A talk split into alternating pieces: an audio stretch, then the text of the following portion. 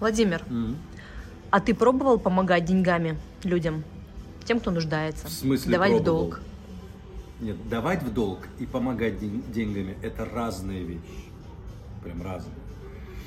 Давать в долг – это одна история, помогать деньгами – ты просто это делаешь, и ты об этом не жужу, и все. В смысле пробовал. Я это делаю регулярно, и что дальше? В этом нет ничего сверхъестественного. А вы? Это нормально. То, что даже вот идешь на остановке, понимаешь, что какая-то там мафия, да, типа, ну, есть же нищие, а есть единственные, которые, ну, прикидываются нищими. И типа, я не буду ему давать, это была актриса, она была в автобусе два года назад, изображала беременную, сейчас он... Ребята, все равно инвестиция во вселенную.